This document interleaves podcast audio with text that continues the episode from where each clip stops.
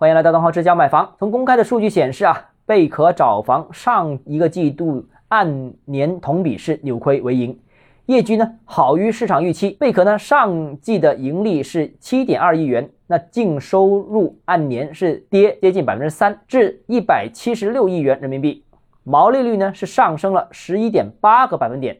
至百分之二十七。那公司预计疫情反复抵消利好政策对楼市的销售效果，但他们预计明年楼市再次转入啊的机会已经不大了。好了，在房地产市场整体低迷的时间，我们看到贝壳的盈利竟然是超过了市场预期，而且这是非常罕见的。呃，另外啊，在此之前呢，有机构曾经是做空贝壳，我之前曾经谈过啊，他们是不了解贝壳在中国房地产市场，特别是一手渠道。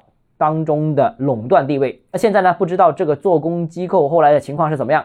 但我个人觉得，短期内贝壳的新房渠道业务、二手房业务在中国楼市的垄断地位都似乎改变不了，所以这个也是支撑其有强大业绩和强大议价权的一个很重要因素。不过，另外我提醒一下，需要注意的是，目前很多同行啊，尤其是渠道商和开发商呢，都对贝壳的垄断产生了非常大的意见。长期看。